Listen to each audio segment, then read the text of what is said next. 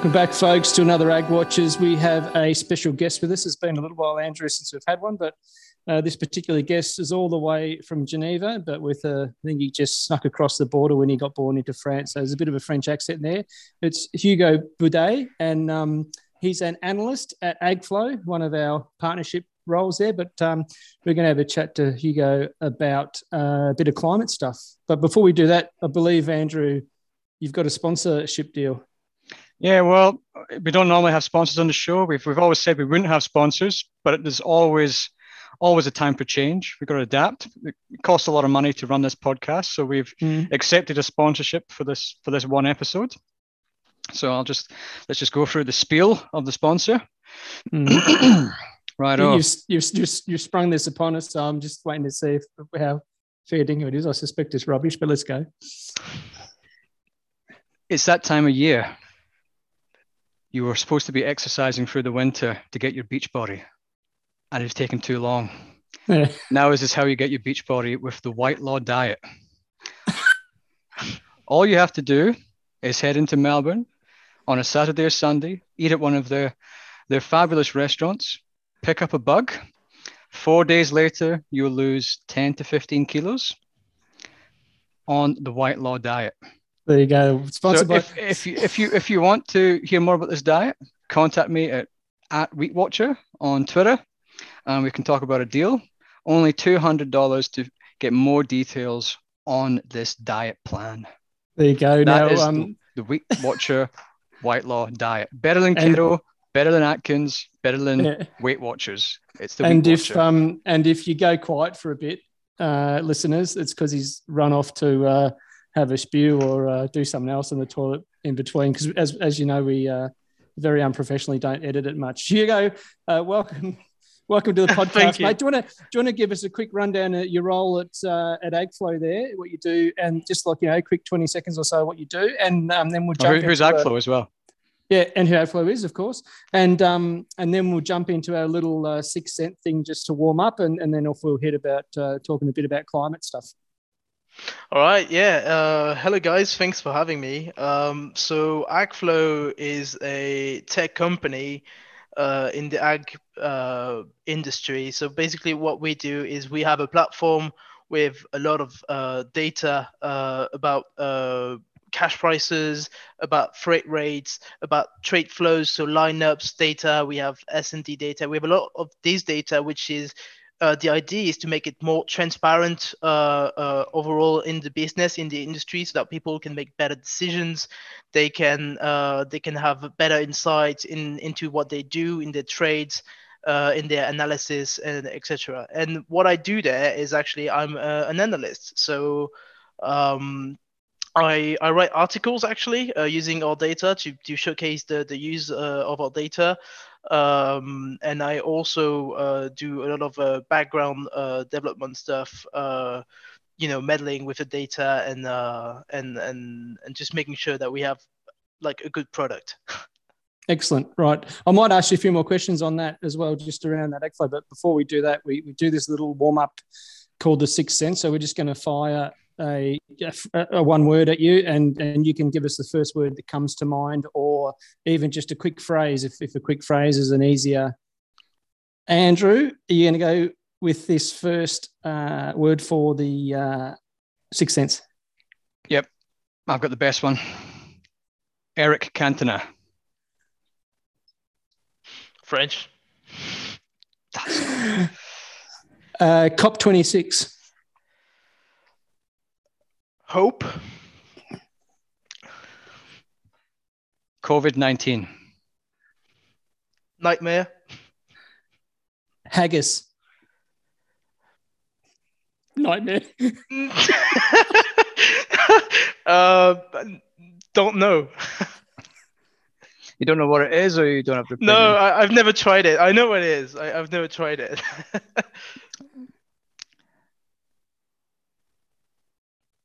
snails. Escargot. Delicious. They are indeed. And last one, uh, climate change. Mm. I don't. Yeah, change. I, I was gonna say change, but there's change in climate change. So. what well, something like something like variability or something or, or uh, volatility. Yeah, volatility yeah, yeah. is a good one. Not that I want to not that I want to put words into your mouth, but um, that's as good as any. No, that's cool. All right. Well, so when you're mentioning Hugo about uh, AgFlow, I just wanted to clarify for the audience too. So it, it's a pretty much a global service as well, right? You're covering off not just on Europe, and and North America and Canada and all those kind of areas, uh, but also into Australia as well in terms of the data and and indeed some of the analysis. Um, you know, you, are using some of our stuff from uh, from TEM, not not from the Ag Watchers, of course, because we don't we don't analyze anything specifically. It's all the Thomas Elder market stuff. Yeah, absolutely. Yeah, it's uh, the idea is not to make it like a local product. Is is just to have like a global view of of the of the market because I mean, we are in a globalized uh, industry, uh, so it would not it would not make sense to have just like European or North American products.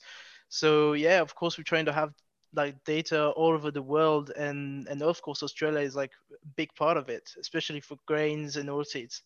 Mm-hmm. And uh, yeah, I, I kind of neglected to mention, obviously, Russia and all, all, all through there. You, you, kind of focus on pretty much a global picture uh, across commodities as well. So there's a there's a fair amount in terms of pricing data, but also uh, written analysis on there for people to look at. And so, so what we wanted to talk about was La Nina. Yeah. Because we've obviously La Nina's finally been announced in what two weeks ago.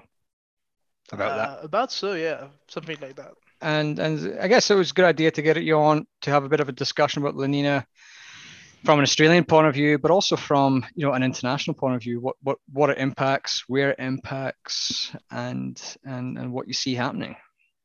Mm. From from the from the Australian perspective, and I'm I'm sure um, you know we can see when we're watching the nightly news that uh, what happens in Australia in a La Nina event, obviously, usually a lot wetter on the on the eastern seaboard of the country. Not doesn't always translate to a wetter period on the western side. Often a La Nina can mean a bit of a drier spell in the west, but neutral. this time around it hasn't. Or neutral, yeah, yeah, that's right, that's right. But not always wet like we do in the east coast. Um, but the the converse in North America and indeed in Canada, you can see that it, you know, you kind of switch from us having a wetter season in a La Nina, but North America and we know Canada was suffering under a significant drought period earlier in the year. They have had some floods since then, but yeah. um, traditionally, a La Nina in in that part of the world is a dry pattern. Um, what's the story in a, around Europe and and uh, you know in kind of that region for for a La Nina event? Yeah, the rest of the world. So yeah, that's actually super interesting because well, first of all, we get like two Nina in a row so it's it's not that often really that this happens. And usually in Europe, there's actually La Nina is not like a strong effect. It's, it's happening like thousands of kilometers away, uh, but it does have an impact uh, over Europe. And usually, what that means is also drier uh, and colder uh, weather. So normally, this is not like a good thing for us except this year so far it's been snowing i think in france for example it's been snowing quite a lot it's been cold as well so the thing is that uh, you also have like different weather effect in the atlantic uh, with the arctic uh, um, oscillation which is like bringing like some cold winds and uh, and, and dry weather. And then you have the other one in north atlantic that goes all the way from south of spain uh, to uh, Iceland, uh, which can just mess around with all like with La Nina effects. So it's really hard to predict what's going to happen really in a in mm. a La Nina year. But yeah, usually you see a drier and colder pattern. That's, so is that a, a, higher a higher kind of frost risk as well? Is that is that kind of that where you get a lot more frost damage? Uh, you know, to, to the crop during that period of time, and when you you know in in La Nina patterns. Yeah, usually that's that's what you can see. Um, of course, it's not like, as I said, like a direct impact that you can just say, "Oh, La Nina this year equals uh, frost," but it does it does influence a lot uh, over the dryness of, of of the air and the soils, and and I think actually that's what's happening right now. Like in December so far, we've had very cold weather in uh, in Western Europe. And that and that um I guess it, one thing you said there too, Hugo, was correct me if I'm wrong, but you said it it usually comes in in two like two years in a row. Is that the general pattern for La Nina in Europe? And you said it doesn't happen very often two years in a row. Yeah. But it is. It, it, but when it does, it comes in twos often. Is that right? No, it, the opposite. It doesn't often oh. come in twos. Uh, uh, no, okay, actually. So not, uh, uh, pay attention, Matt.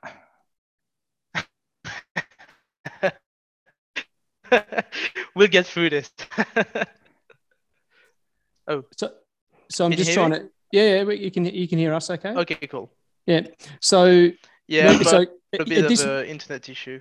Uh, okay, is this uh, this year? It has happened two years in a row, but that's normally uncommon for you guys. Yeah, absolutely. Um, usually, um, La Ninas they they rarely come in two. It's most often you see a La Nina and then it's gonna alternate with El Nino, which is like literally just the converse of La Nina. Yeah. So when you see wet weather with La Nina, you see dry weather with El Nino, and it's really I think I think uh, if I remember if I remember correctly, it didn't happen in in I think it happened once in the last 20 years to have like two Ninas in a row. Yeah, that's an interesting one because we we have seen recently um, through that La Nina event. So it wasn't so much in 2016, uh, 16, 17, we kind of had a year and a half worth. So it wasn't quite two years. But then prior to that, we had the 2010 11 episode. So again, it was another two year period. Um, I reckon, yeah, I don't know, going back further than that, Andrew, but I kind of seem to think that it's not uncommon to see a year and a half, you know, ish to two years as a as a La Nina, uh, and then the normal thing after that, generally, we don't tend to switch as well quickly to a El Nino. It's usually a year or so of average average kind of season, and then the risk for Australia, we often see. Um, I, I was looking at the cycles from like that what I call the wet La Nina pattern we see to the to the dry El Nino.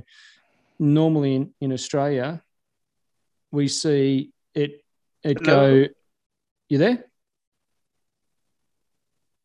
Yeah, I'm back. Yep, no, that's cool.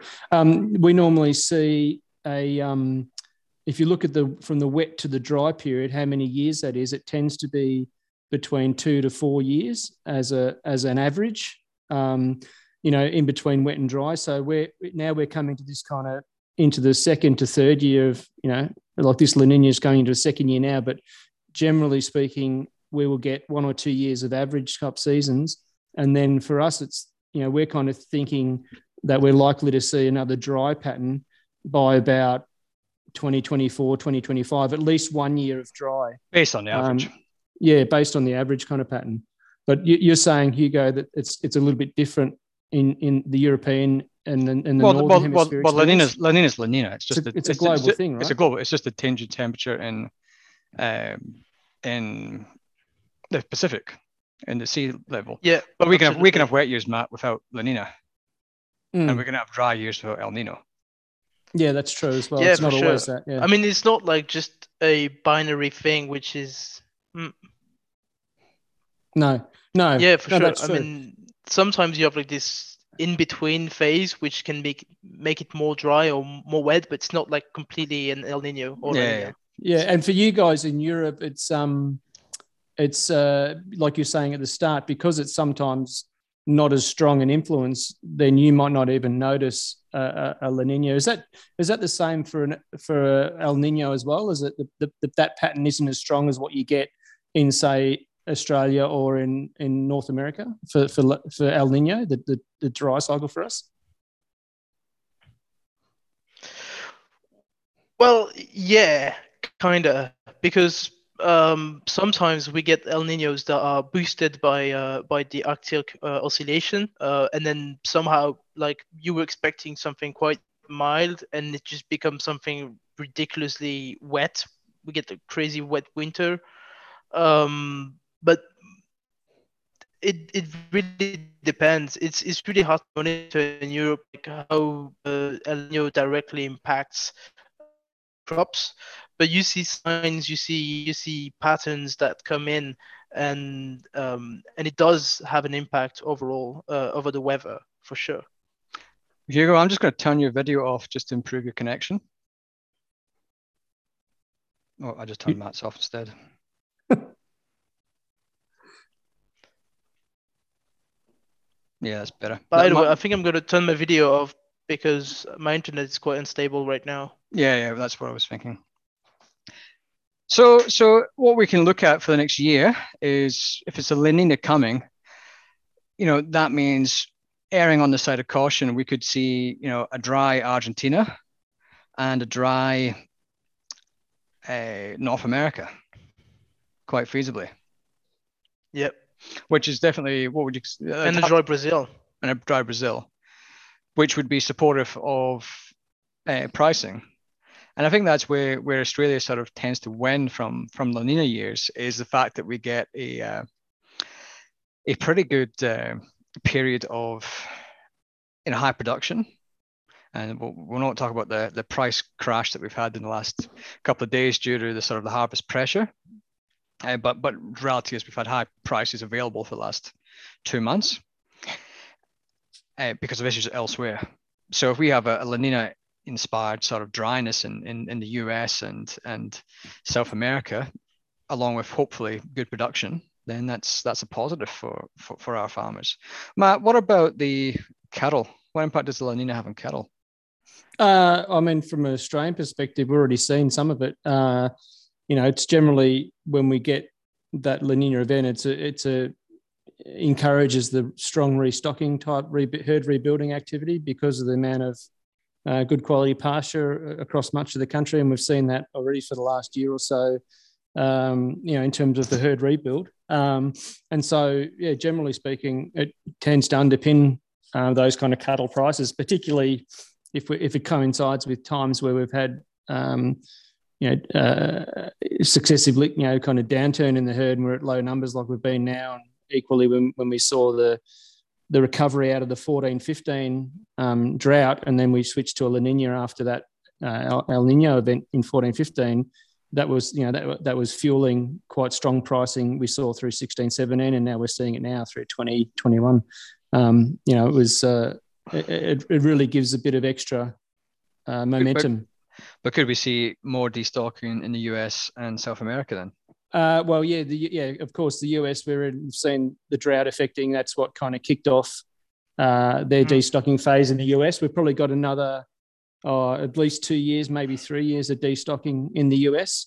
Um, generally, the US cycle tends to be a little bit more you know, when they hit a destocking phase, it, it, it lasts for on average about six six to eight years, um, and we're we're in year three now, pretty much. So, um, you know, we've got at least another two or three. At, I think as a as a rough rough rule, just in terms of how the how the long term historic trend in that US cycle's been. Um, I'm not sure whether the impact's the same within within uh, Europe. Hugo, have you got much insight into what happens with you know kind of uh, agricultural markets there or livestock markets there through through that switch between La Nina and El Nino? Well, I mean, um, in terms of, of animals, like we're not really covering that much ourselves. But I think what's interesting is like how like feeding works for animals and and how like haystacks works, etc. So the thing is, yeah, when you get like a lot of uh like in the in the in the La Nina year, you usually get a dry like dryish winter and then a wetter spring, which actually this year turns out to be it turned out to be like quite dramatic because there was hail, there was a lot of floodings, uh, especially in in the Black Sea. I think people uh, uh, have seen that a lot. Um, and it did damage the, the quality of crops, which well, I mean, a bit like Australia, what happened with with you guys is uh, uh, basically there was more downgrading of, of barley and, and, and wheat, and therefore uh, more feeding for, for, for animals. So I don't really know how uh, cattle uh, producers actually uh, took this opportunity, but um, but definitely there's there's a lot of stocks there. Tell, mm. tell, t- talking talking about that weather impact on the crop. Tell us a bit more about what happened this year in, in France and Germany.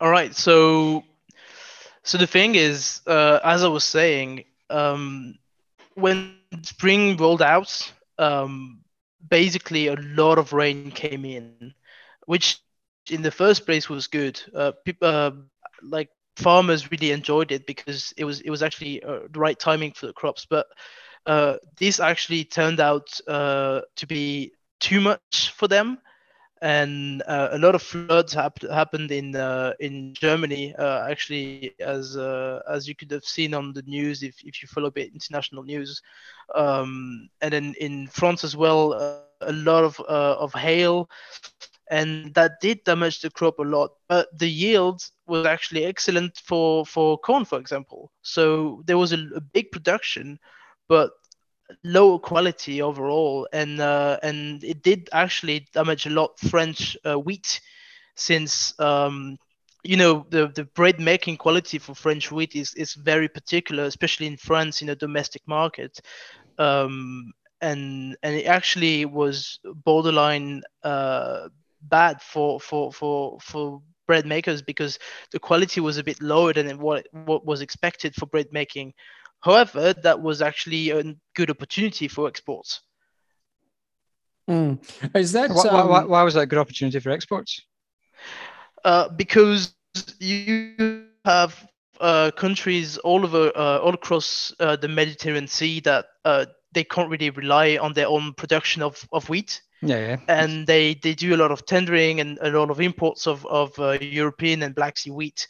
And if the French quality for bread making that you, you would use domestically uh, can be used for export, it means more export supply, which means uh, more accessible prices. Um, and so that that was somehow an opportunity, but then came in Ukraine, and then Ukraine just had like an amazing year. They just had the perfect conditions, and they just like they just took the whole market basically. Right. Just now changing um, changing tack a little bit, Hugo. I mentioned about COP twenty six at the start of our sixth sense uh, scenario, and you'd mentioned I think you said hope was the word that came out on that one. Um, Australia, obviously, we, we did attend uh, eventually. Andrew Scott Morrison eventually went across in the end. Um, but there was a couple of um, uh, decisions that were made, and and and uh, the one I'm thinking of was the, the, methane pledge was one of the key ones that came out of it. That Australia refused to um, to kind of agree to that one, there was about hundred countries that did. Um, but the general perception around COP26 within Europe, Hugo, was it was a, was it considered a, a success in terms of what they were able to achieve, um, and what's the what's the kind of feeling in the agricultural community within Europe is, is you know with regards to climate change and what needs to be done, um, you know particularly towards Australia because um, there's a perception out there that maybe if Australia doesn't kind of embrace what they need to embrace, I guess from a from a European perspective, um, you know, that, that, that we could start to get a, a bit of um, tariff-based punishments or some other kind of reactions if uh, if we're seen to be not, um, you know, getting on board with some of the these global uh, pledges that are being agreed to at COP. Mm. Well, I mean, to be honest, uh, I was actually quite puzzled by that because uh, I actually thought that it would have been uh, in the first place that it would have been great if Australia just uh, uh, just came in with the others and just agreed. So I actually read a bit about the subject, and it turns out it's it's not that bad of a decision for Australia, but in the European community. Um, we have a different perception because obviously it's just so far away, and you don't have necessarily this um, this vision of things of what's actually happening uh, on uh, in the field on in Australia. Um, and then also, uh, yeah, in the French perspective, they they they're just generally angry at Australian right now. I don't know why. Something about submarines. yeah, but, no, yeah, um, we're not. Uh, we're certainly, um, yeah, we've got a bit of mending to do from the from the just from the French side of things, but it's it's more. I know that sometimes there's a there or there's in some circles within Australia there's there's a narrative around if we don't if we're not seen to be doing more as a country with regards to climate and we're still clinging to coal and some of the things that that somehow that's going to tarnish our reputation and maybe in, you know impact upon our ability to export into certain markets with certain products uh, as in ag products. Is that is that the perception that's yeah. you know generally in Europe in terms of, or, or is it uh, you know are we overreacting here and, and you guys aren't really too focused on on exactly what Australia is doing regards with regards climate uh, you know policies?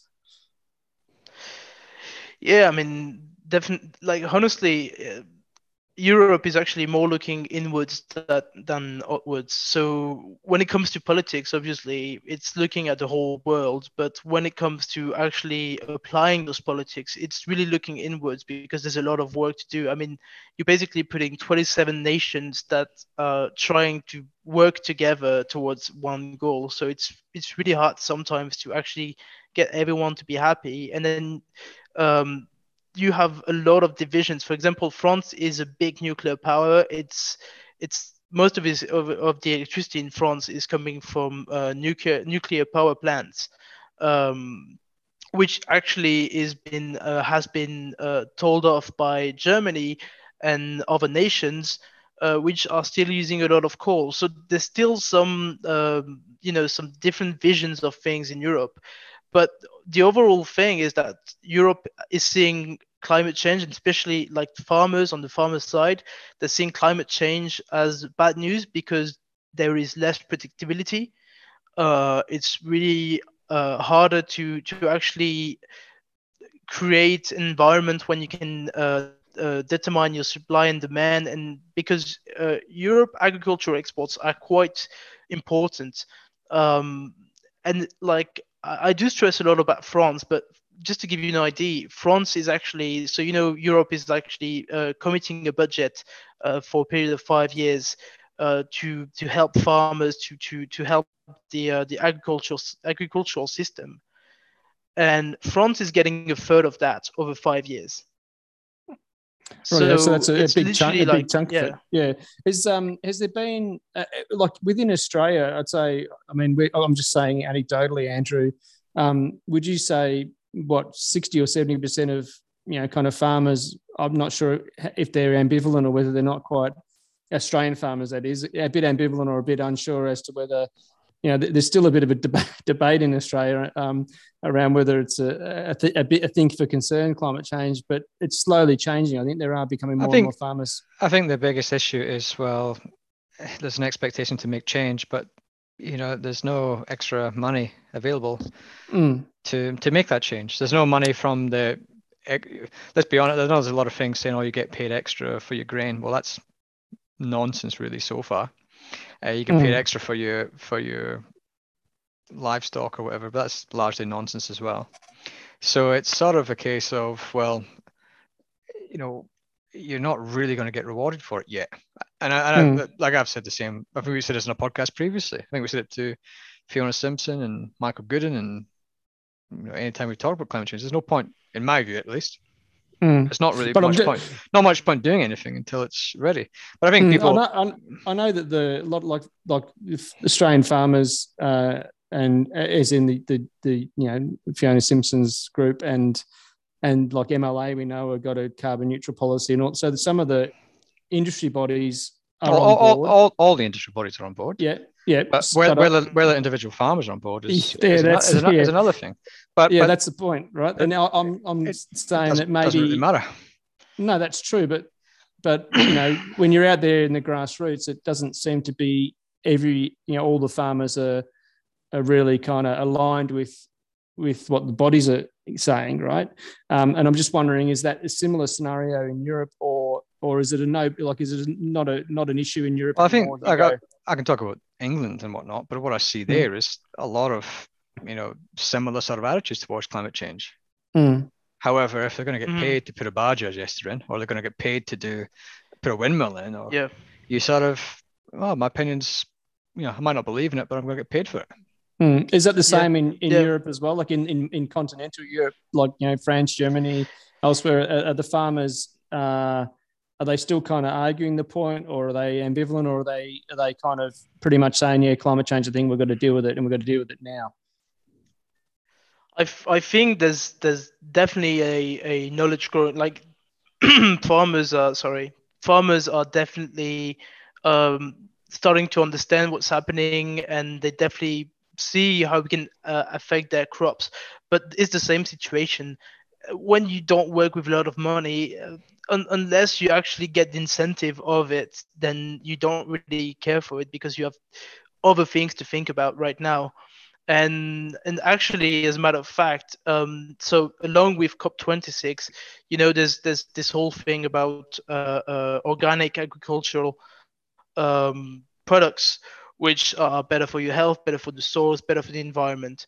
And Europe has just passed a law which is called the F2F, so fork to uh, farm to fork, uh, which is basically trying to make products a lot uh, a lot healthier uh, from from for the throughout the whole supply chain. Mm. And actually, there's been a lot of protest uh, by farmers because they're basically saying that uh, you don't allow us to use more fertilizers, you don't allow us to to do this and that. There's a lot more restrictions. just to do that, and that will basically just uh, kill us. So that's the same spirit, really. It's it's basically saying that unless you actually uh, allow us to to sell uh, our products higher, or if you uh, allow us to to if you give us money to, to do the things that you want to you want us to do, then it's it's really killing us. It's killing our business. So they don't really want to agree with it. Mm.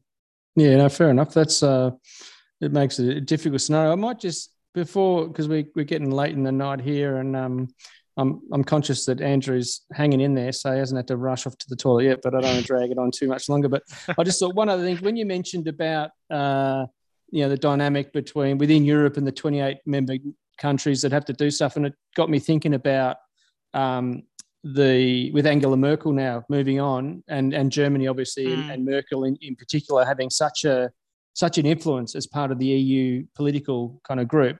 Um, is is yeah. that kind of is, is it now the case that, that someone like Emmanuel Macron, uh, you know, w- will take the lead within, you know, like the figurehead within the EU and, and, and start to push, or or is uh, Macron's re- uh, sorry is uh, Merkel's replacement? Do you think they'll have as much uh, sway as what she had, or, uh, or or you know, do you think this is a time now for maybe France to take the lead?